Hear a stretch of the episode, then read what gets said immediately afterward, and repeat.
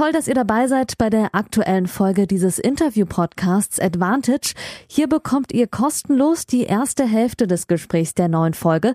Das Gespräch endet nach der Hälfte des Interviews und das gesamte Interview, das gibt's exklusiv auf der Patreon-Seite dieses Podcasts unter www.patreon.com slash advantagepodcast. Und jetzt viel Spaß beim Hören.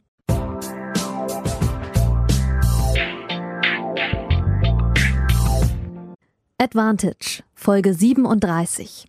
Ja, ihr habt es im Jingle von der lieben Lara gehört. Folge 37 mittlerweile. Wir stehen kurz vor dem ersten Geburtstag dieses Podcasts. Der ist im April. Die erste Folge kam damals am 16. April 2020, im ersten Lockdown, heraus nach drei Wochen Vorbereitung. Und damit dieser Podcast weiter qualitativ top ist, ähm, dafür bin nicht ich verantwortlich als Moderator, sondern dafür ist verantwortlich, dass ich weiterhin gute, qualitativ hochwertige Gäste zu Gast habe. Und deswegen befreue ich mich ganz besonders, dass ich heute einen der interessantesten Trainer im deutschsprachigen Bereich und vor allem hier in Deutschland in der Leitung habe. Ich sage Hallo an Dirk Dir. Hallo, Annik. Dirk, auch an dich vielen Dank, dass du dir für dieses Projekt äh, ausführlich Zeit nimmst. Das freut mich und wahrscheinlich auch die meisten Hörerinnen und Hörer sehr. Ähm, für die Leute, die mit diesem Namen jetzt auf die Schnelle noch nicht ganz so viel anfangen können, was wahrscheinlich bei euch Tennis Freaks unwahrscheinlich ist, äh, sage ich noch mal ein paar Takte. Heute festangestellter DTB-Bundestrainer ähm, mit dem Schwerpunkt der U14-Juniorinnen am Bundesstützpunkt in Kamen. Ähm, seit den frühen 2000er Jahren auch Co-Trainer ähm, und davor Hitting-Partner im Fed Cup, seit 2015 auch im Davis Cup. Er hat unter anderem auch als Spieler mal Angelique Kerber betreut bei einer Asienreise und früher auch Annalena Krönefeld, unter anderem angefangen am Landesstützpunkt in Saarland. Als Spieler ehemalige 112 der Tenniswelt und der erste Deutsche, der es geschafft hat, einen Junioren-Grand Slam zu gewinnen. Über all das werden wir heute sprechen. Vielen Dank, Dirk, dass du da bist. Ich hoffe, ich habe die Einleitung richtig gesagt und alle Daten waren richtig. Sehr gerne, Annik. Super. Ja, passt. Klasse. Super.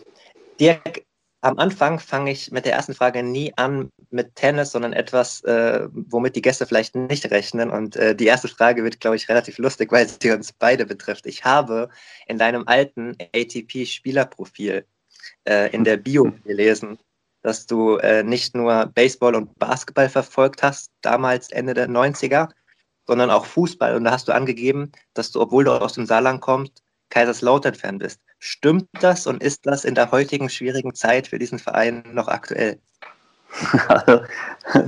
das ist wirklich lustig. Ähm, ja, ich denke, wenn man aus der Region ist, dann, äh, dann äh, ist das auch ganz, ähm, ganz gut, wenn man auch Sympathie hat für, für den FC Kaiserslautern, äh, finde ich, ganz klar. Hat jetzt aber doch so äh, die, die, äh, die Fanlandschaft von mir so ein bisschen verändert. Also ich bin schon starker Fan des FC Saarbrücken jetzt. Also insofern äh, bleibe ich jetzt doch äh, im Saarland, was, äh, was mein Fan-Dasein im, im, im, Fußball betrifft, also FC Saarbrücken. Genau, aber, aber, das stimmt schon, ja, dass ich, dass ich der FCK damals ein bisschen verfolgt habe, ja.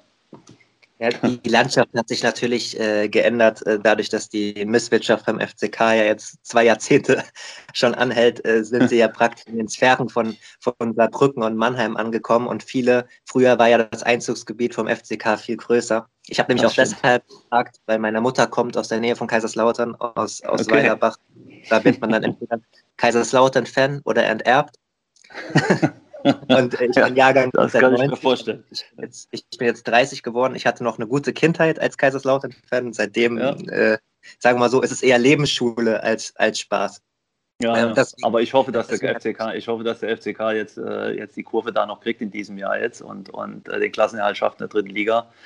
Ähm, das wäre schon, äh, das wäre schon ähm, hart, wenn, wenn das jetzt Richtung Regionalliga ginge. Also insofern ja. hoffen wir, dass der FCK äh, in der Liga bleibt und dass FC Saarbrücken äh, jetzt vielleicht noch den Sprung schafft in den DFB-Pokal. Das wäre natürlich dann äh, ein sehr großes Highlight für mich. Ja. Ja, so hast du es sozusagen auf mehreren Schultern verteilt. Äh, äh, dann, dann ist das gut praktisch, dass man nicht nur für einen Verein ähm, ja, anfeuern äh, kann, weil äh, mit Lautern macht das nicht so viel Spaß. Und man denkt immer jedes Mal, naja, schlimmer wird es nicht mehr, wenn man von der zweiten in die Drittliga absteigt, aber es geht immer schlimmer.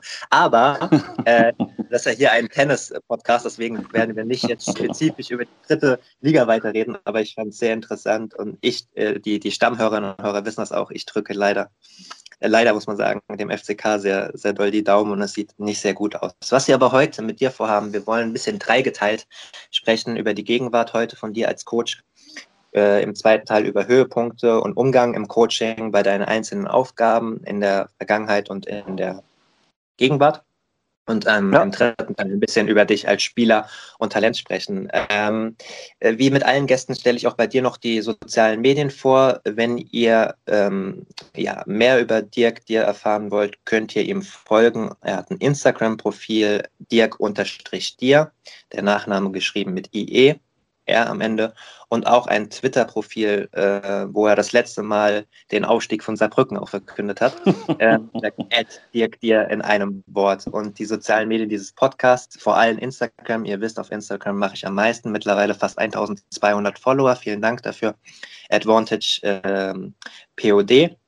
Äh, Advantage-Podcast, Entschuldigung, auf Instagram, auf Twitter Advantage POD und auf Facebook Advantage Podcast in einem Wort und zum Schluss, bevor wir anfangen, noch ein Dank an fast 50 Patreons. Ist ein bisschen runtergegangen, mittlerweile bei 44. Wir waren auch schon mal bei 50, aber ich habe ja auch in der letzten Folge schon gesagt, auch alle, die mich lediglich temporär unterstützen, sind eine riesengroße Hilfe, weil das Geld ist nicht nur sozusagen dafür da, dass der Podcast unabhängig und werbefrei bleiben kann, dass ich die Gäste auswählen kann und auch meine eigenen Fragen stellen kann, völlig losgelöst von Werbepartnern, Sponsoren oder Verbänden, sondern ihr unterstützt damit auch meine Arbeit als freier Journalist und alle anderen Recherchen ähm, finanziell. Dafür ein großes Dankeschön. Jetzt fangen wir an, Dirk.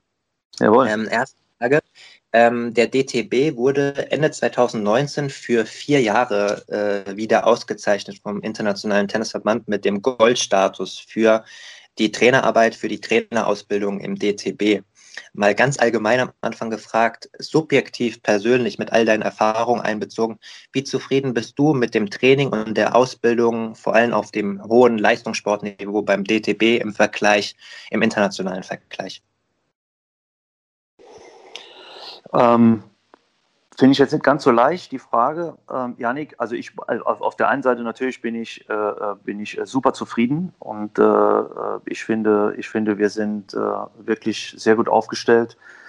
Ähm, ich persönlich bin jetzt fest angestellt seit, seit 2017 und wir haben ein tolles Team insgesamt. Unser Team wächst und hm, wir kennen uns schon viele, viele Jahre und wir kennen uns alle gut. Also äh, ich glaube, sagen zu können, dass, dass, dass unsere, unsere äh, Struktur und, und, und unsere Qualität sehr gut ist.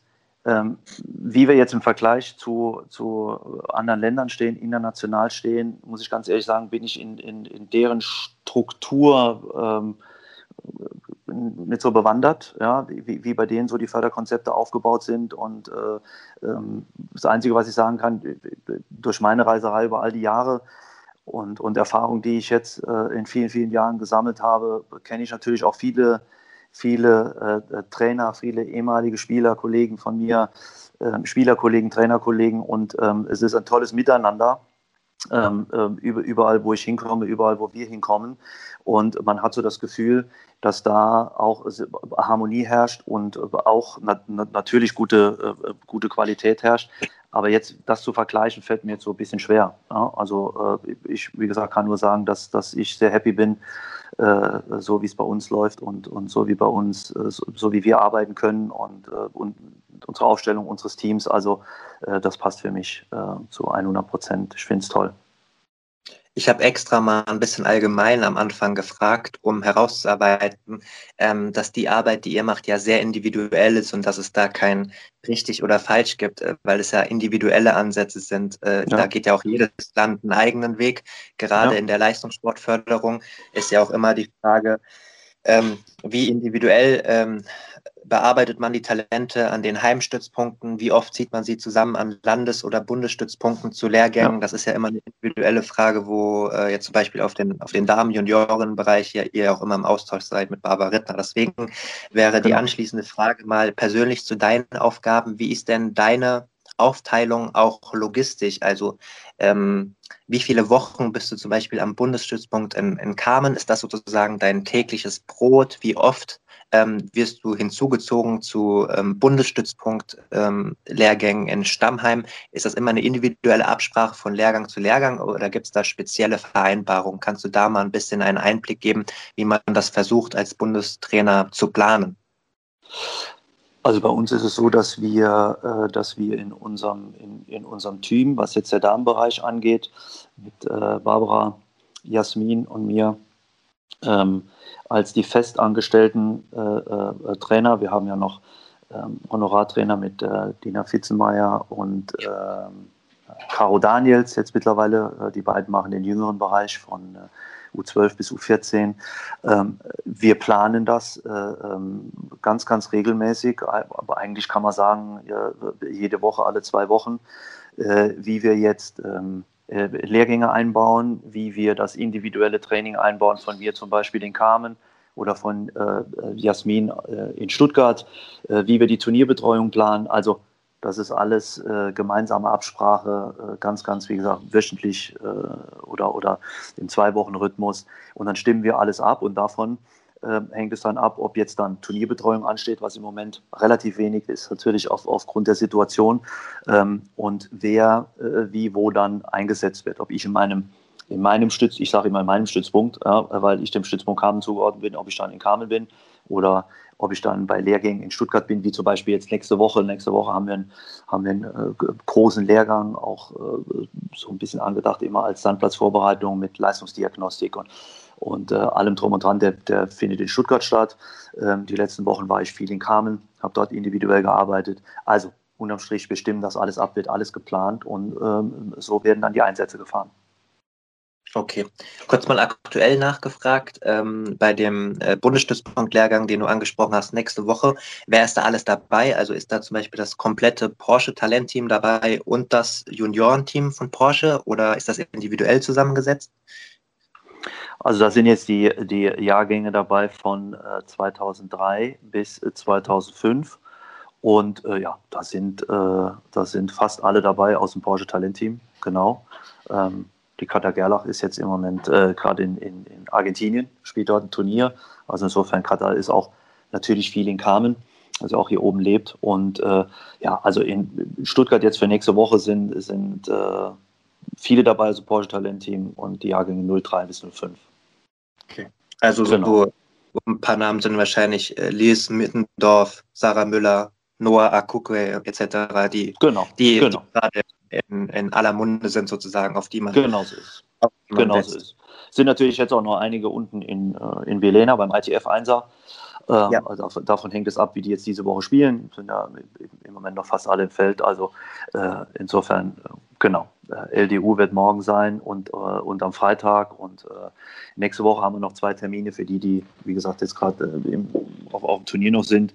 Und ähm, ja, die Mädels werden dann, werden dann da äh, zum Training kommen. Dann machen wir da schöne Sandplatzvorbereitung und dann gucken wir, was, äh, was dann die nächsten Wochen so bringen. Wir haben noch ähm, in der Überlegung, dass wir eventuell zwar 15.000 Dollar Turniere dann betreuen, aber da muss man jetzt mal sehen, wie die, wie die Lage sich jetzt dann natürlich auch äh, diese Woche und nächste Woche noch, äh, noch entwickelt. Ne? Auf jeden Fall ist es gemeldet und wir haben es auf dem Schirm, aber das müssen wir jetzt noch abwarten.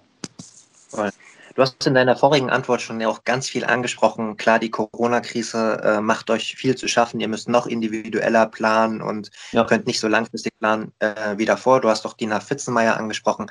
Äh, für alle, die gerade zuhören und nicht alle Folgen schon verschlungen haben, Dina war vor drei Wochen äh, zu Gast in Folge 35. Wer da mal reinhören möchte, auf den Kanälen des Podcasts ähm, eine Hörempfehlung. Dina Fitzmeier, eine ganz tolle Persönlichkeit auch, die sich jetzt auch äh, reingearbeitet hat in, in eure Trainingsarbeit. Du bist ja auch direkt ja. mit ihr involviert in der, in, in der Arbeit. Vielleicht kannst du mal so, so ein bisschen äh, noch spezifizieren, ähm, Vorteile so einer ehemaligen äh, Leistungssportlerin und, und, und Tennisprofispielerin. Ähm, ähm, hatte die direkt Autorität bei den jungen äh, Damen und Mädchen äh, oder musste sie sich den auch erst erkämpfen mit, mit Fachkenntnis?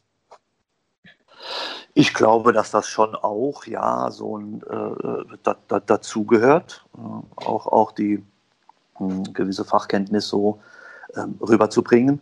Ähm, aber Dina, Dina macht das toll und äh, Dina ist da äh, direkt aufgegangen in, in, in, ihrer Rolle, so scheint es mir. Also äh, es macht wirklich Spaß, mit ihr zusammenzuarbeiten.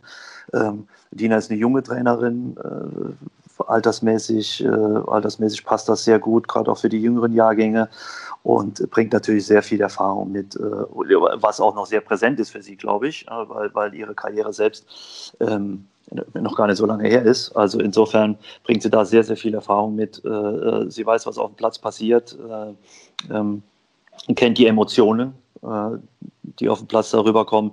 Und ich, ich glaube, in der Kombination passt das wirklich toll. Ähm, ähm, wie gesagt, gerade für die, gerade für die jungen Mädels. das ist eine sehr große Bereicherung für uns beim Deutschen Tennisbund. Und wir sind ja zusammen an unserem Stützpunkt in, in Kamen. Dina ist ja auch da groß geworden als, äh, als, als junge Spielerin, hat da auch im, im, im Gästehaus gelebt und äh, ja, ist, ist, ist dort aufgewachsen und äh, hat, hat da auch während ihrer Karriere gewohnt und gelebt. Also insofern, sie kennt das aus dem FF, kommt daher und arbeitet da jetzt auch als Verbandstrainerin und gleichzeitig auch bei uns äh, am Bundesstützpunkt für den Deutschen Tennisbund. Also ist wirklich toll. Cool. Ähm, ja. Du hast die Corona-Situation ja auch von, von, dir aus angesprochen. Ähm, wir leben ja jetzt äh, exakt ein Jahr äh, in der Pandemie. Bei der Bundesregierung ja, hat man das Gefühl zwischenzeitlich, dass sie jetzt nach einem Jahr noch nicht so viele Antworten gefunden haben für eine langfristige Planung, äh, um, um Besserung zu schaffen. Wie ist es denn für dich als Trainer? Hast du das Gefühl, ähm, dass du da Lösungen gefunden hast für eine bestmögliche Arbeit oder ist es von Woche mit den Voraussetzungen und Herausforderungen ein großer Kampf? Ähm, ich finde, wir haben da äh, Gott sei Dank eine, gute Lösung gefunden. Also wir hatten äh, letztes Jahr, als es losging, eigentlich nur sechs Wochen Pause, wo wir wirklich alle zu Hause waren und wo äh, unsere Athletiktrainer den Mädelsprogramme an die Hand gegeben haben und wir auch da sehr eng in Kontakt waren, aber wie gesagt, wir alle zu Hause waren. Und dann durften wir ähm, äh, danach wieder trainieren, natürlich auch mit, mit äh, strengen Auflagen und ähm, Kontrollen auch teilweise. Da haben wir begonnen mit, äh, mit einigen Lehrgängen äh, in Stuttgart. Aber wir durften trainieren. Wir, wir, die, die Mädels durften spielen, wir durften Lehrgänge fahren, aber ich betone nochmal mit, mit strengen Auflagen und auch Kontrollen, die wir hatten. Ähm, also insofern war jetzt für uns in der ganzen Zeit und im Moment ist es auch noch so dieses Thema, dass wir natürlich wenig Matches oder keine Matches haben. Aber vom Training her äh, war es eigentlich, war es eigentlich äh, für uns okay. Also wir, durften spielen und wir durften arbeiten. Und ähm, ja, insofern, insofern äh, ist das natürlich, ist das natürlich gut gewesen und toi toi toi. Wir waren alle gesund, wir sind alle gesund und, und dürfen das weiter so machen. Und jetzt, äh, genau, wie ich vorhin schon auch gesagt habe, jetzt in Bezug auch auf die nächsten Wochen auch, wir warten, wir warten, was passiert und äh, Gesundheit steht an erster Stelle und ja, hoffen, dass wir jetzt aber dann doch demnächst irgendwann nochmal eine gewisse, mit einer gewissen Regelmäßigkeit in die Turniere starten können. Aber ja, unterm Strich, ja. unterm Strich, es war, es war für uns, denke ich, in, insofern okay, weil wir trainieren durften und dürfen. Okay. Ich knüpfe mal an den letzten Satz, den du gesagt hast, an, weil das ist sicherlich ja auch das Wichtigste für junge Spielerinnen, Matchpraxis und Turnierpraxis, dann auch genau. auf internationalen Vergleich, um die Transition zu schaffen von guten Juniorenspielerinnen dann hin zu guten internationalen Juniorenspielerinnen hin zu Profibereich. Ähm, egal mit wem ich aus dem Trainerbereich für diesen Podcast spreche, Barbara Rittner ist ein regelmäßiger Gast, die ähm, sagt das sowieso immer äh, mit Engels Geduld. Ähm, und andere Gäste und äh, Fitzenmeier hat es auch nochmal betont. Es ist halt richtig schwierig, dass, dass diese jungen Spielerinnen und Spieler, bei den, bei den Herren ist es ja nur geringfügig besser, zumindest auf Profiniveau, da fallen ja auch viele Turniere aus, dass ja. so wenig Profi-Erfahrung möglich ist und so wenig Turniererfahrung ist, weil, weil das die Spielerinnen aufsaugen können. Ja. Was kann man denn als Trainer machen, um das irgendwie zu kompensieren? Oder ist das hoffnungslos? Man kann Matchpraxis mit nichts kompensieren. Also, äh, wenn wir trainieren, sagen wir natürlich schon, es ist jetzt Match-Training. Also insofern ist es jetzt kein Turniermatch. Aber wir versuchen, wir, wir, haben ja auch im Laufe des letzten Jahres, das, das fand, fand, ich ganz toll, dass der Deutsche Tennisbund diese, diese Turnierserien ins Leben gerufen hat. ja. äh, mit der Pro Series, mit der, mit der Next Gen Series. Also insofern hatten wir da, hatten wir da Matches, dann durften wir im Laufe des Sommers und noch äh, Eingangs Wintersaison durften wir ja spielen. Jetzt war wieder eine, eine relativ lange Pause. Jetzt ging wieder äh, das, jetzt ging wieder das ein oder andere Turnier. Ähm, also insofern, was ich sagen wollte, ist, ist es Match-Training, es ist kein, es ist kein Turniermatch. Also Turniermatch ist äh, letztendlich durch nichts zu ersetzen. Aber die Situation ist, wie sie ist, Janik. Ähm, das heißt, wir, wir, wir nehmen sie so, wie ich eben gesagt habe, Gesundheit steht an erster Stelle, immer. Und ähm, wir versuchen natürlich dann im Training auch viele Matches zu spielen. Wenn wir jetzt Lehrgänge haben, wir haben im, im Laufe des letzten Jahres, wir haben jetzt dieses Jahr schon viele, viele Trainingsblocks gehabt, die wir sonst natürlich wenig haben. Wenn du jetzt in den Profibereich gerade gehst, wenn du hast am Ende des Jahres, hast du äh, im November, Dezember Zeit für Urlaub zu machen, Zeit für Vorbereitung zu machen. Vielleicht schaffst du es noch einmal, bevor die Sandsaison losgeht, dass du, dass du da insgesamt dann zwei Blöcke hast. Jetzt hatten wir viele Blöcke, die haben wir gefahren. Und äh, jetzt in letzter Zeit geht es viel, viel Richtung Matchtraining, dass wir also bei den Lehrgängen äh, wirklich Matches spielen und versuchen auch die Matches so zu gestalten, dass es so nah wie es geht irgendwie am Turnier ist. Äh, und das ist, und das ist jetzt letztendlich die Aufgabe. Das machen wir und äh, ich denke, ich denke, dass, äh, ich denke, das funktioniert auch ganz gut. Nichtsdestotrotz, wir warten darauf, dass wir, dass wir Turniere spielen können, weil Tennis ist eine Turniersportart und ähm, aber es ist wie es ist. Wir, wir, wir nehmen das, wir müssen das nehmen und, äh, und es, wird auch, es wird auch wieder anders sein. Da hast du vollkommen recht. Letzte Frage äh, zu diesem Thema.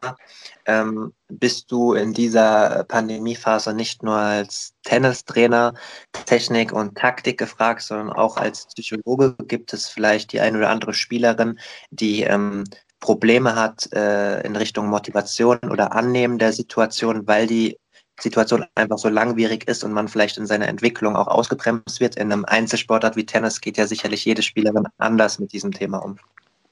Also ich finde, das haben die, das haben die Mädels und ich denke auch die Jungs äh, toll, toll gemacht bisher. Also es gab jetzt noch keine Problematik oder keine Situation jetzt so für mich, wo ich gedacht habe, oh, das ist jetzt wirklich schwer oder so richtig schwer wir wissen alle, wir können, wir können das nicht ändern. Ähm, es ist, es ist wie es ist. Und, äh, und das machen die, die Mädels und die Jungs machen das, äh, machen das toll. Also insofern, wir trainieren, wir sind dran. Ich denke, es ist auch abwechslungsreich. Äh, die Mädels sind äh, teilweise zu Hause, aber auch viel bei uns, wie gesagt, in den, in, in den Lehrgängen, ähm, sind viel untereinander, haben Spaß dabei auch. Und das ist ja wie gesagt, für uns eine wirklich super Situation, eine Luxussituation, dass wir das dürfen, dass wir uns treffen dürfen und, äh, und trainieren dürfen. Und ich denke, das ist, das ist völlig okay für die Mädels. Also es gab jetzt noch keine, äh, keine Situation, wo ich gedacht habe, oh, das ist jetzt wirklich grenzwertig. Nee,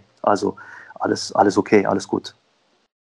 Zum Glück. Muss ja, Gott sei Dank. Ja, so Gott sei Dank. Und wie gesagt, es ist, es ist Luxus, wir dürfen. Und wir versuchen wirklich, äh, äh, alles und halten uns an, an, an alle Dinge mit, mit, mit Abstand. Wir haben Einzelzimmer und wir tragen Maske, wenn wir, wenn wir in die Gebäude gehen und ähm, genau auf dem Platz mit Abstand. Aber das ist ja jetzt letztendlich für uns dann beim, beim Tennis ja äh, eigentlich auch nicht schwer, ne? auf dem Platz dann äh, auch Abstand zu halten. Also wie gesagt, über, über das ganze Jahr jetzt äh, hat alles super geklappt und ich denke, das bekommen wir noch weiterhin hin, bis es, bis es dann wieder ein bisschen bisschen ruhiger und in gewohntes Fahrwasser geht.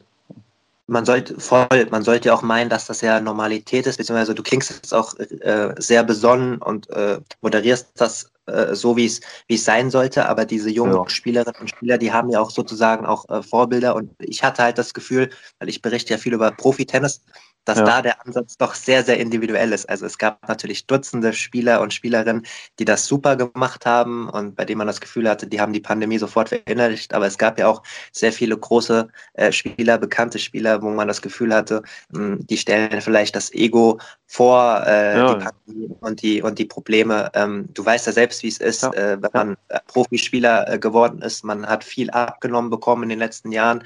Man wird so ein bisschen zur Ego-Maschine trainiert, um überhaupt in diesen Spitzenbereich reinzukommen. Da dachte ich mir halt, dass es relativ schwer ist, vielleicht für junge Spielerinnen und Spieler da den richtigen Blick auch zu finden, wenn man unterschiedliche Einflüsse hat. So, so hatte ich mir das vielleicht gedacht, ja. dass man als Trainer nochmal wichtiger ist. Aber vielleicht ja. achten die gar nicht so sehr auf die Profispieler und weiß ich nicht, aber ja. Ja, doch, sehr, doch, achten sie sehr wohl und beschäftigen sich auch sehr viel mit Tennis, was ich, was, was, was ich super finde. Ähm, aber es hat jetzt, es hat jetzt da keine, äh, keine keine Problematiken gegeben. Also da hatte, hatte ich jetzt das Gefühl, dass das alles, dass das alles äh, ja auch, äh, wie soll ich sagen, angenommen wird. Nochmal, die Situation ist, die Situation ist, wie sie ist. Ich kann ja auch ein Beispiel geben, wo, wo ich auch versucht habe, das aufzuzeigen, Gerne. dass wir jetzt auch daraus lernen können. Vielleicht, wir, wir haben ein Turnier gespielt, äh, ein, ein, Turnier gespielt, das war das erste, erste Hallenturnier jetzt äh, Anfang Wintersaison letzten Jahres. Und da waren die Vorkehrungen so streng, dass wir am Anreisetag 20 Minuten mal schlagen konnten auf dem Platz. Ich durfte gar nicht in die Halle.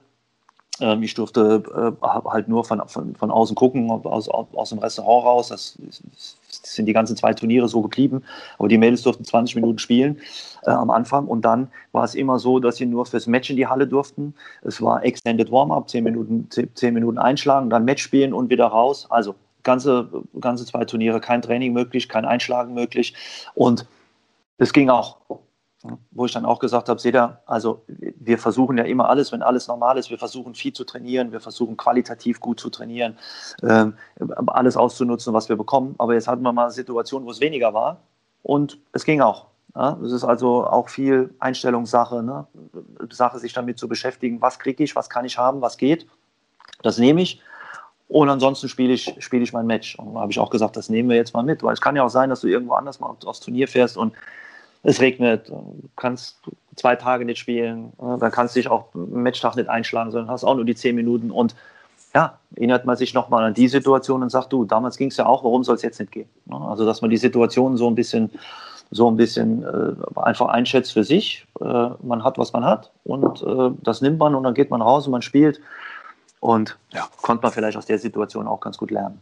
Ne? Also insofern, das Annehmen der Situation. Ja, mhm. und dieses Annehmen der individuellen Voraussetzungen. Ja. Mhm. Genau, Spielerin von uns hat auch das Turnier gewonnen. Und also insofern, ja, ähm, deshalb habe ich auch eben gesagt, es ist im Moment, es, es, es, es, es ist so, wie es ist. Und kannst du ja, glaube ich, nicht oft genug sagen, Gesundheit an erster Stelle und, äh, und äh, genau gerade in unserer Situation, wir nehmen das so, wie es kommt und äh, wir sind gut dabei, wir haben, wir haben gut gearbeitet, die Mädels machen das, wie gesagt, ich kann es nur nochmal sagen, auch das, äh, die Mädels machen das super und äh, wir trainieren und wenn es jetzt wieder mehr wird, wir trainieren irgendwann jetzt Richtung Sommer und dann geht es da wieder los. Ja? Und bis dorthin, und bis dorthin arbeiten wir weiter. Ja?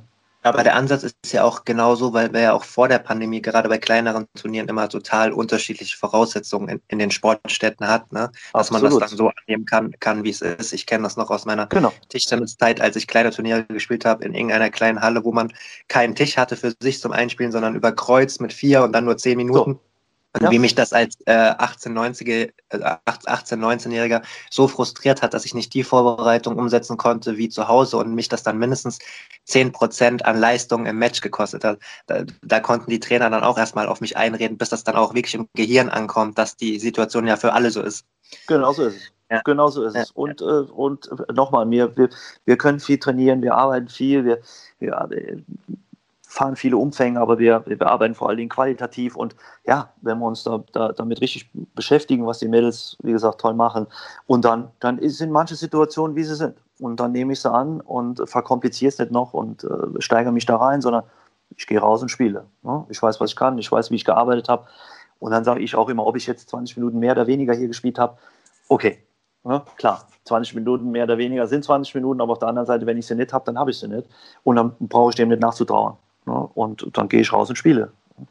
Und äh, ja, also nochmal, das ist äh, alles soweit okay. Gut, dass du es nochmal rausgearbeitet hast, weil zum Beispiel über die Instagram-Seite, ich weiß, dass auch viele junge äh, Spielerinnen und Spieler äh, dem Podcast folgen, ambitionierte und auch Hobbyspieler auf den unterschiedlichsten Niveau. Ähm, ja. Und das ist ja auf jedem Niveau immer auch äh, mit etwas, was man mit umgehen muss. Deswegen cool, dass auch nochmal genau. ein Bundestrainer das, das so herausgearbeitet hat. Das Turnier, das du angesprochen hast, war das das äh, Turnier in Hamburg oder war das ein anderes Turnier? Äh, Hamburg war jetzt Anfang des Jahres. Ne? Hamburg war, war äh, weiß ich jetzt genau, meinst du das 25er äh, Anfang des Jahres? Das, oder? Wo, wo, wo, Noma so gut gespielt hat. Ich dachte, ja, das genau. Das war, nee, nee, nee ah. wir waren in Overath. Wir waren in Overath ah, letztes okay. Jahr, also Anfang Winter letzten Jahres. Genau, da waren, da waren zwei Turniere. Äh, die okay. haben, die haben ähm, genau die, die Veranstaltung übernommen. Und äh, ja, wie gesagt, strenge Auflagen, was aber auch ja okay ist. Ne? Man, möchte ja, man möchte ja, dass alle gesund anreisen, man möchte, dass alle gesund wieder nach Hause fahren. Und insofern, ja, da war alles in Ordnung. Aber nochmal, Trainingssituationen, Trainingssituationen gab es keine, ne? sondern man hatte dann Matches gespielt, aber man konnte Matches spielen. Ne? Also insofern hat das alles gepasst. Sehr gut. Zum Abschluss dieses ersten Parts äh, möchte ich für, für die Hörerinnen und Hörer noch mal ein bisschen ähm, ja, aufbröseln, wie so ähm, deine Trainingsschwerpunkte im Alltag aussehen, am Bundesstützpunkt, ähm, wie, wie ein Bundestrainer arbeitet. Wie ist denn so dein, dein Ansatz und wie, wie planst du den Tag? Ähm, versuch mal ein bisschen das aufzubröseln für uns. Ja, also es ist so, wenn die Mädels, äh, wenn die Mädels am Bundesstützpunkt sind, dann, dann ist es ja so, dass die äh, den ganzen Tag auch trainieren können, was ja mh, hm, oft, wenn sie zu Hause sind und äh, im Schulbetrieb sind, eher schwierig ist. Also insofern, wenn sie am Bundesstützpunkt sind, dann, dann äh, haben wir normalerweise äh, morgens eine Einheit zwischen ja, zwei und zweieinhalb Stunden. Dann ist Mittagspause, ähm, bekommen die Mädels gekocht von, von Mira. Und dann äh, geht es äh, zur Nachmittagseinheit, die dann nochmal geplant ist. Ich sage jetzt mal so zwischen anderthalb und zweieinhalb muss man immer so ein bisschen ab und zu geben. Also ich bin jetzt kein Trainer, der, der unbedingt so strikt dann auf die Uhr guckt, auf eine Minute und jetzt, jetzt ist es vorbei. Manchmal müssen wir natürlich gucken mit den Plätzen, ne, wo man dann sagt, okay, wir haben die Plätze jetzt bis dann und dann. Also in dieser Zeitspanne bewegen wir uns dann und dann ist Athletiktraining noch angesetzt bei, bei Nico, bei Nico Erlemann, unserem Athletiktrainer. Und dann kommen die Mädels auf so einen Umfang, ja, ich sage jetzt mal zwischen, zwischen und sechs Stunden mit allem drum und dran. Und äh, ja, wie ist es im Moment aufgeteilt, habe ich vorhin ja schon kurz angedeutet. Also im Moment ist es wirklich so, dass wir versuchen, viele, viele Punkte zu spielen, viele Matches zu spielen, was aber ja nicht heißt, dass äh, Techniktraining, Technikanwendungstraining oder auch Taktiktraining äh, da hinten anstehen. Ich teile es meistens so auf, dass wir, dass wir morgens ein äh, bisschen Techniktraining und Technikanwendungstraining haben. Ähm, bisschen verpackt noch Taktiktraining und dann am Nachmittag doch dann, äh, wie gesagt, viel in die Punkte gehen. Und dann ist natürlich Taktik äh, äh, oberstes Gebot, auch mit der Umsetzung von, von am Vormittag, ne, einzelne Spieleröffnungen noch zu trainieren, an denen wir technisch gearbeitet haben. Und ähm, ja, ansonsten nochmal im Moment viel Matchtraining, was aber auch bedeutet, dass die Mädels jetzt nicht nur spielen und wir danach sprechen, sondern äh, wir sind ja dann alle unmittelbar am Platz und, und ähm, arbeiten dann auch während des Matchtrainings. Ne? Wird viel gesprochen und äh, gerade beim Seitenwechsel nochmal viel, viel analysiert. Das ist so im Moment, äh, wie das Training aussieht. Ja. Genau. Kannst du Kannst du vielleicht an ein, zwei konkreten Beispielen oder vielleicht an einer Spielerin ähm, mal festlegen, beschreiben, äh, wo man im absoluten Spitzenbereich bei, bei U14 äh, technisch und taktisch oder vielleicht nur technisch äh, momentan arbeitet? Gut, das ist natürlich auch, hast du ja vorhin schon erwähnt, äh, äh das ist natürlich auch sehr individuell. Ja, ähm, no, ne, ist, ist klar, die ein, ein Spielerin äh, geht es mehr darum, ein bisschen, bisschen Volley rauszuarbeiten anderen Spielerinnen geht es darum, vielleicht an der Vorhand noch mal ein bisschen zu fallen. Bei jemand anderes geht es darum, vielleicht mehr an der Spieleröffnung, also am Aufschlag zu fallen, bei der anderen ein bisschen mehr im Return zu fallen. Also das ist sehr individuell. Da nehmen wir uns äh, in der, oder ich mir in der Woche immer so ein, zwei Schwerpunkte raus, die ich, äh, die ich, dann, die ich dann erarbeite oder, oder an, an denen ich arbeite. Und wie gesagt, das ist dann meistens so, dass wir vormittags schon, vormittags schon sehr detailliert arbeitet und nachmittags dann viel in die Umsetzung geht.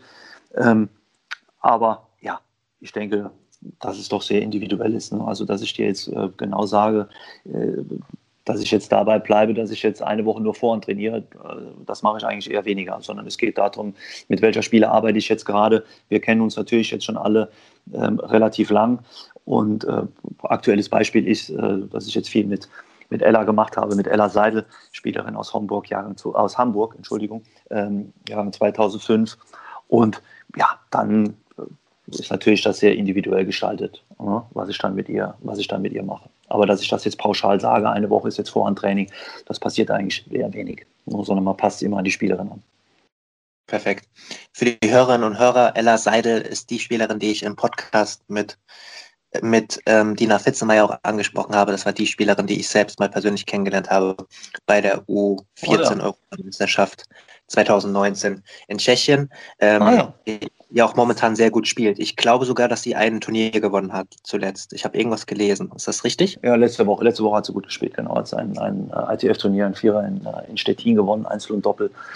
Und ja, hat, konnte jetzt auch recht wenig spielen in diesem Jahr, aber, aber die Turniere, die sie gespielt hat, die hat sie gut gespielt. Auch in Hamburg bei ihrem Heimturnier, den 25er, war schön. Da durfte sie Quali spielen, hat sie eine Wildcard bekommen, hat sich da qualifiziert. Und ja, jetzt hat sie, hat sie äh, einige Weltranglistenpunkte gesammelt, dadurch, dass sie Einzel und Doppel gewonnen hat. Ähm, toller Erfolg, schöner Erfolg für Ella, ja. Mhm.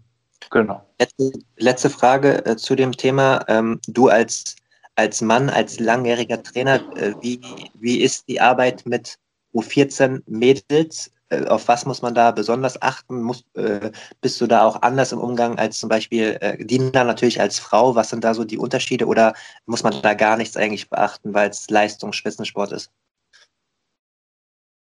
Das ist äh, eine Frage, Janik, Frage, sehr, sehr, äh, sehr interessante Frage, die die äh, mir persönlich jetzt gar nicht so leicht fällt zu beantworten, weil es auch da, so wie ich eben gesagt habe, auch im technischen Bereich doch sehr individuell ist. Mir fällt es sehr leicht. Ich habe hab großen Spaß daran. Es sind tolle Mädels, äh, äh sind alle hoch motiviert und äh, ähm, ja, also kann, kann im Grunde genommen wirklich, äh, Gott sei Dank, über, über alle Mädels, mit denen ich jetzt arbeiten darf, ähm, ähm, nur Gutes sagen. Wie gesagt, sind tolle Mädels. Es ist aber doch ich sage es mal sehr individuell und das jetzt so pauschal zu beantworten, darauf wollte ich hinaus, das ist jetzt für mich nicht so leicht, sondern es ist, es ist was, ähm, man lernt die Mädels kennen, die lernen mich kennen, ähm, da entwickelt sich sowas und dann, und dann ist es immer wieder so die tägliche Arbeit. Ne? Man, man, man trifft sich morgens und dann findet man sich dann da nochmal so ein bisschen rein. An einem Tag äh, äh, spreche mal vielleicht ein bisschen mehr, am anderen Tag spreche ich mal ein bisschen weniger, an einem Tag merke ich, oh, jetzt na,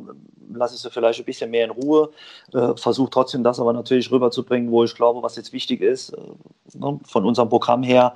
Ähm, ja, es ist, es ist, es ist viel, es ist viel die, die Momentaufnahme, so die tägliche Aufnahme. Ja? Und äh, ich glaube, ja, dass das so, dass das so das ist, was, was für mich jetzt sich so rauskristallisiert hat über all die Jahre, sich da äh, täglich mit zu befassen und, und sich immer wieder reinzufinden. Ne? Dass man da äh, an jedem Tag so versucht, optimal das zu treffen, was jetzt gerade, was jetzt gerade der, der Spielerin auch gut tut.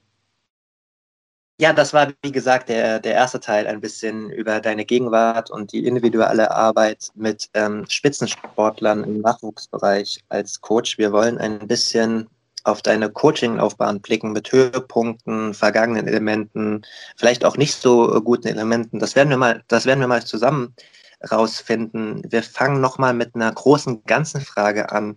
Du bist ja. jetzt schon seit den frühen 2000er Jahren äh, nach deiner Profikarriere äh, hauptberuflich Trainer, äh, dann irgendwann auch schwerpunktmäßig viel im Damenbereich gearbeitet. Wir haben ja momentan ähm, die Diskussion, die jetzt schon seit ein, zwei Jahren gibt, wo die, das meine ich überhaupt nicht despektierlich, die goldene Generation jetzt ja alle schon relativ deutlich über 30 sind. Äh, mit Julia Görges auch die erste Spielerin bereits ihren Tennisschläger an den Nagel gegangen hat. Die anderen Spielerinnen, da muss man kein Prophet sein, ähm, werden das auch in naher Zukunft tun. Zumindest werden sie jetzt nicht noch fünf, sechs, sieben Jahre spielen. Ja. Und man hat, ja. man, hat eine, man hat eine Zwischengeneration ja, verloren. Ähm, ich muss die Spielerinnen jetzt nicht nochmal alle aufzählen. Äh, ich habe das in den älteren Podcasts schon gemacht. Du weißt natürlich auch, um welche Spielerin es geht.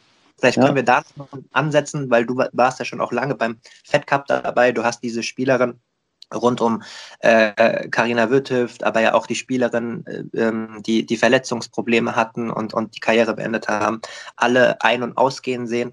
Mhm. Ja. War das insgesamt einfach nur total unglückliche Umstände oder hat man vielleicht auch im Trainerteam äh, Dinge philosophisch anders angegangen, die man jetzt geändert hat?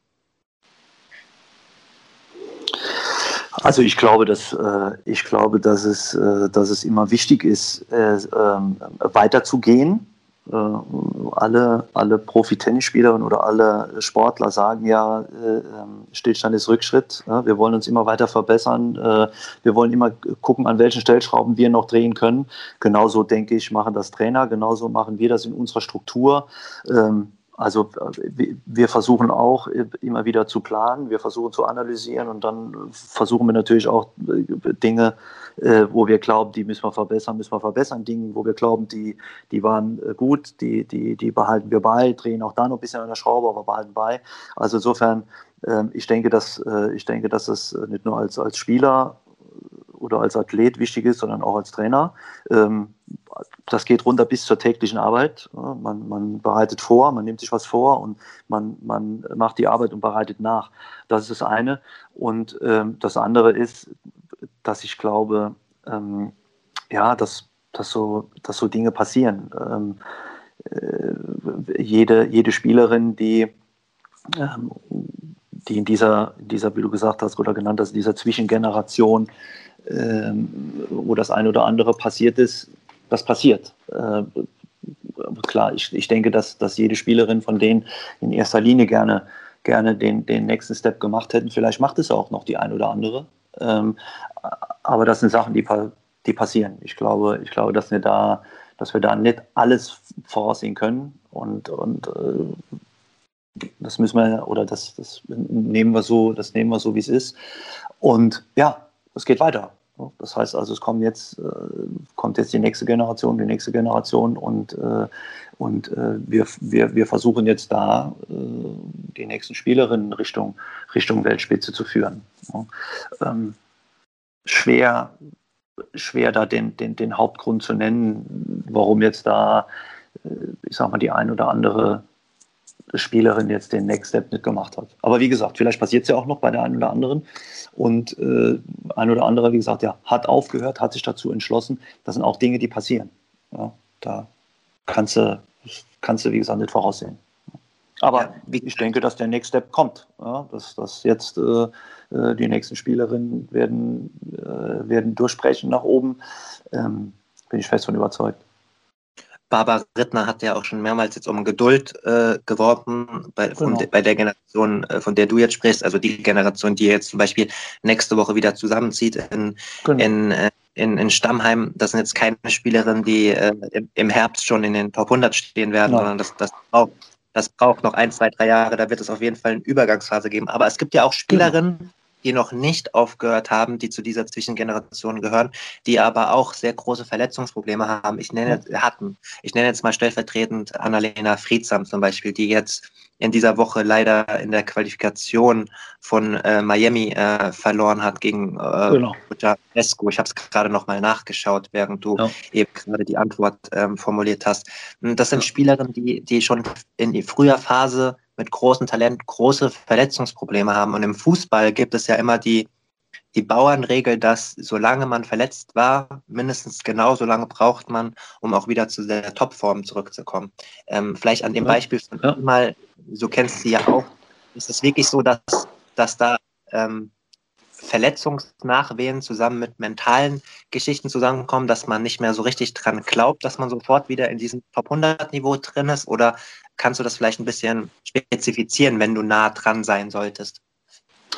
Also ich äh, äh muss jetzt sagen, ich bin jetzt äh, an der Annalena nicht so nah dran. Äh, okay. ähm, aber ich kann mir vorstellen, Janik, dass das so Punkte sind, die du jetzt, die du jetzt gerade eben genannt hast, dass man, dass man schon zweifelt. Man kennt es ja auch äh, von sich, ne, dass man dann überlegt, oh, in der Schulter, zwei Schulterverletzungen, hm, hält die Schulter. Das ist das eine. Oder? Das andere ist, oh, ich habe da vorher so und so gespielt, jetzt im Moment äh, habe ich so das Gefühl, ich spiele nicht so, wie es jetzt vor den Verletzungen war. Ja, man grübelt, man, man, man fängt an zu zweifeln. Ich glaube, das ist menschlich, also, das ist normal.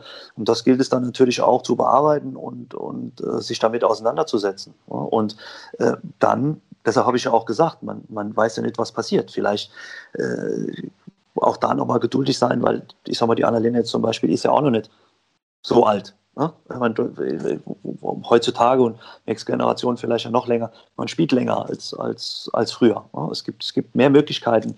Ähm, Trainingslehre entwickelt sich weiter, Medizin entwickelt sich ganz stark weiter. Die Möglichkeiten, die wir heute haben, Hat man vielleicht vor, vor 20 und, und 30 Jahren noch nicht gehabt. Ähm, also insofern kann es ja schon auch sein, äh, dass der Sprung kommt. Und ja, ich denke aber, dass, dass, dass da schon Zweifel sind. Aber die muss man bearbeiten. Und ich glaube, da ist die Annalena auf, auf, eigentlich ganz guten Weg. Sie, sie spielt, sie ist dabei, sie, sie, sie hängt sich voll rein, sie gibt Gas, sie geht ihrer Leidenschaft nach, dem Tennis. Und ähm, ich glaube schon, dass da, dass da noch, noch einiges kommen kann von ihr. Wenn man jetzt ganz speziell bei ihr bleibt. Ja. Das zweite Beispiel aus der aus dieser Zichengeneration, äh, da wäre wahrscheinlich noch Antonia Lottner zu nennen, die einfach ja. diese Zischen, die man ja bei vieler, bei die versucht, bei vielen Spielerinnen ähm, ja auszuformulieren, äh, von einer, und sie war ja eine sehr, sehr gute Juniorenspielerin, ja. ähm, rein in die Top 100 zu schaffen.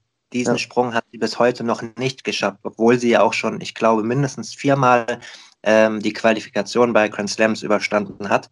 Mhm. Ähm, Barbara Ritter hat in der Vergangenheit des Öfteren auch mal gesagt und sie gelobt, aber dass sie vor allem im körperlichen Bereich noch viel zulegen muss für eine Bestätigung und eine Kontrolle in diesem Bereich.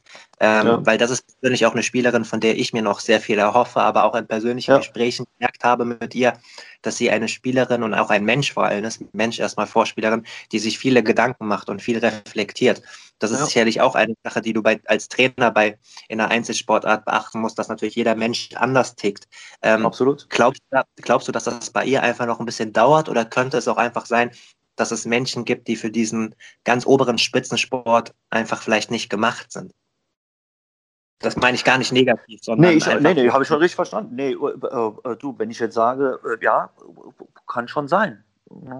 Ähm, ganz preiswert ausgerückt, unter den ersten zehn stehen halt nur zehn. Ne? da stehen keine zwölf. Ne? So, also insofern sehr, sehr, sehr begrenzter Bereich. Und ja, ich es, es, es, es könnte sein, dass der ein oder andere, die ein oder andere jetzt dann dafür nicht gemacht ist. Könnte sein. Aber äh, du, die Frage, äh, die Frage, glaube ich, hat sich jeder irgendwann mal gestellt. Ich weiß jetzt nicht, ob der ein oder andere sie für sich beantwortet hat oder ob man die überhaupt beantworten kann.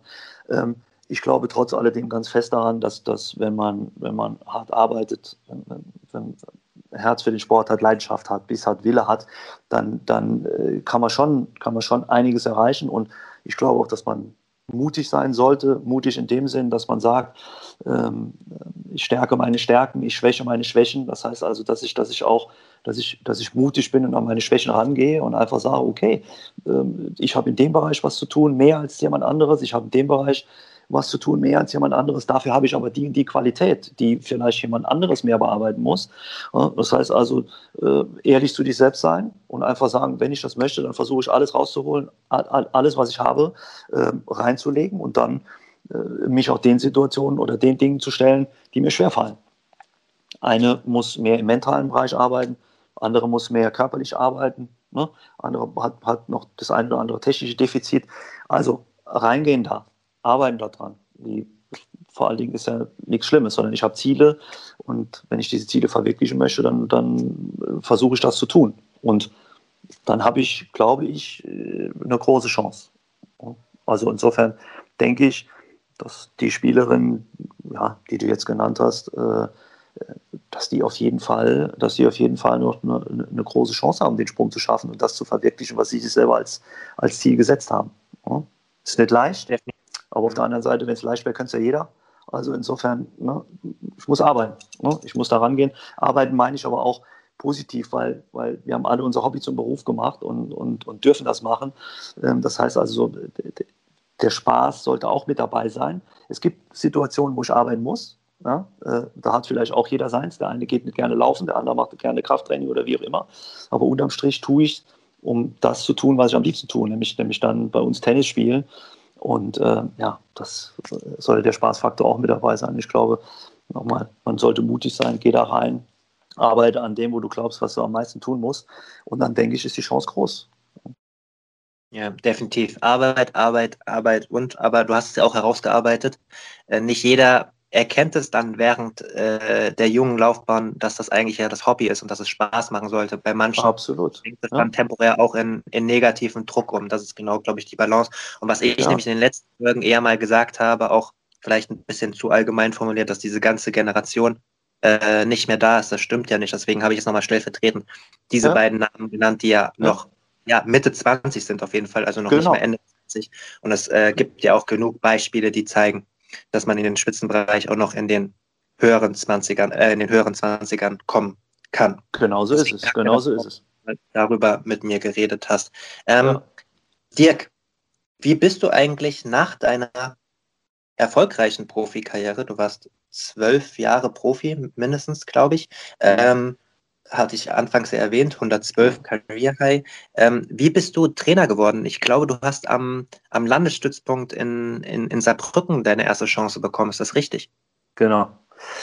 Ja, ich bin in, äh, in Saarbrücken äh, am Landesstützpunkt groß geworden. Äh, ich ich habe äh, ja, alle Stationen durchlaufen. Ich äh, habe in meinem Heimatverein ich angefangen im, im TC Blies Kastel, Pfalzkreis im Saarland und dann äh, genau kam ich in die Sichtung. Ja, die erste Sichtung war ich noch ein bisschen schmächtig. Ähm, da habe ich den Sprung noch nicht geschafft und dann in meiner zweiten Sichtung kam ich dann ins Verbandstraining und so ergab dann Step by Step und Genau, wurde dann mit zwölf das erste Mal deutscher Meister und bin über, über all die Jahre, über, über die ganze Zeit, in der ich selbst gespielt habe, war ich immer, war ich immer im Saarland und habe auch äh, das Meister am, am Stützpunkt da trainiert. Und irgendwann hat sich das dann so ergeben, dass man dann Gespräche geführt hat. Ähm, und dann hat sich das ja ganz toll ergeben, dass meine erste Trainerstation als Verbandstrainer im Saarland dann war, die ich dann auch ähm, von 2001 bis 2006, also gute fünf Jahre, äh, gute fünf Jahre gemacht habe. In der Zeit habe ich meine Trainerscheine alle gemacht und ja, dann habe ich beim Seine Tennisbund aufgehört und ähm, bin dann mit der äh, Annalena Grönefeld auf Tour gegangen, die ich dann fünf Jahre betreut habe. So kam das dann Step by Step. Genau, erste Trainerstation äh, Verband Saarland zu Annalena Grünefeld äh, kommen gleich noch äh, zwei, drei Fragen. Es gibt ja, ja äh, Profi, Profisportler, die äh, während der Karriere schon sehr fokussiert sind und sagen, äh, nach der Karriere, egal in welcher Sportart, äh, kann ich mir den Trainerberuf sehr gut vorstellen und vielleicht auch schon während der Karriere mehr wie, wie ein Trainer denken. Es gibt aber auch genau die gegenteiligen Beispiele, die sagen, geh mir weg mit Trainer, werde ich auf keinen Fall. Wie, wie, war das denn, wie war das denn bei dir? Also hat man dich da mehr so reingeschubst nach dem Motto, du, du wärst doch geeignet dafür oder äh, wolltest du das schon immer machen?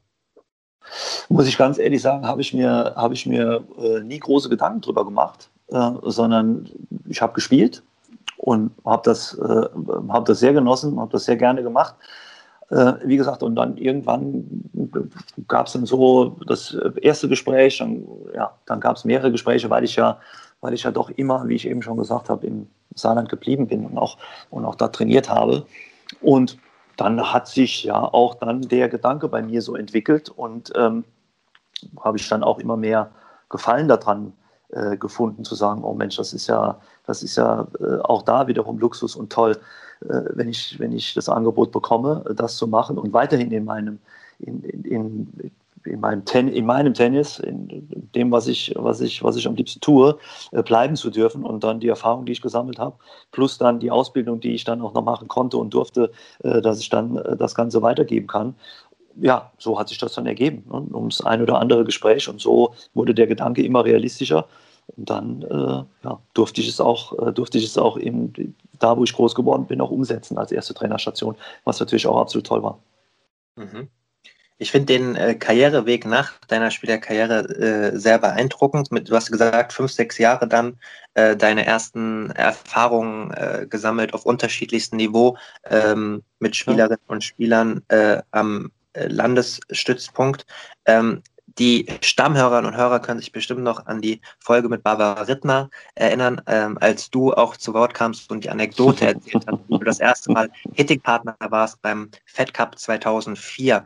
Ähm, das war dann wahrscheinlich noch zu der Zeit, wo du aber auch noch am Landesstützpunkt warst, richtig? Ja, genau. Also, ja, genau. genau. Ja, genau. genau. das war die das Zeit. war dann deine erste Erfahrung äh, dort beim Fed Cup. Das waren genau. wahrscheinlich alles auch äh, ja, Meilenstein ist vielleicht ein zu großes Wort, aber so das Puzzle hat sich zusammengesetzt für deinen Erfahrungswert auf deinem Weg, nehme ich an. Solche, solche Elemente dann ganz besonders zum Aufsaugen als junger Trainer.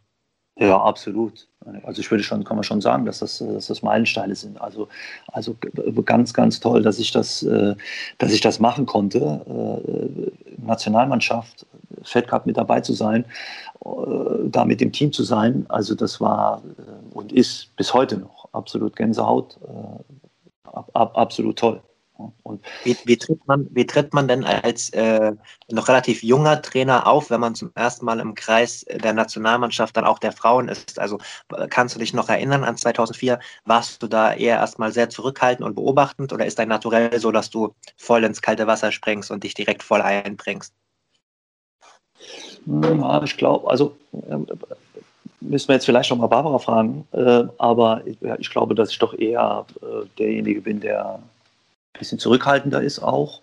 Ähm, was jetzt natürlich äh, in dem Fall war damals ist, dass Barbara und ich, wir, wir, wir kennen uns von klein auf. Wir, haben, äh, wir, wir, kennen uns seit wir deutsche Jugendmeisterschaften äh, U12, U11, U10 gespielt haben.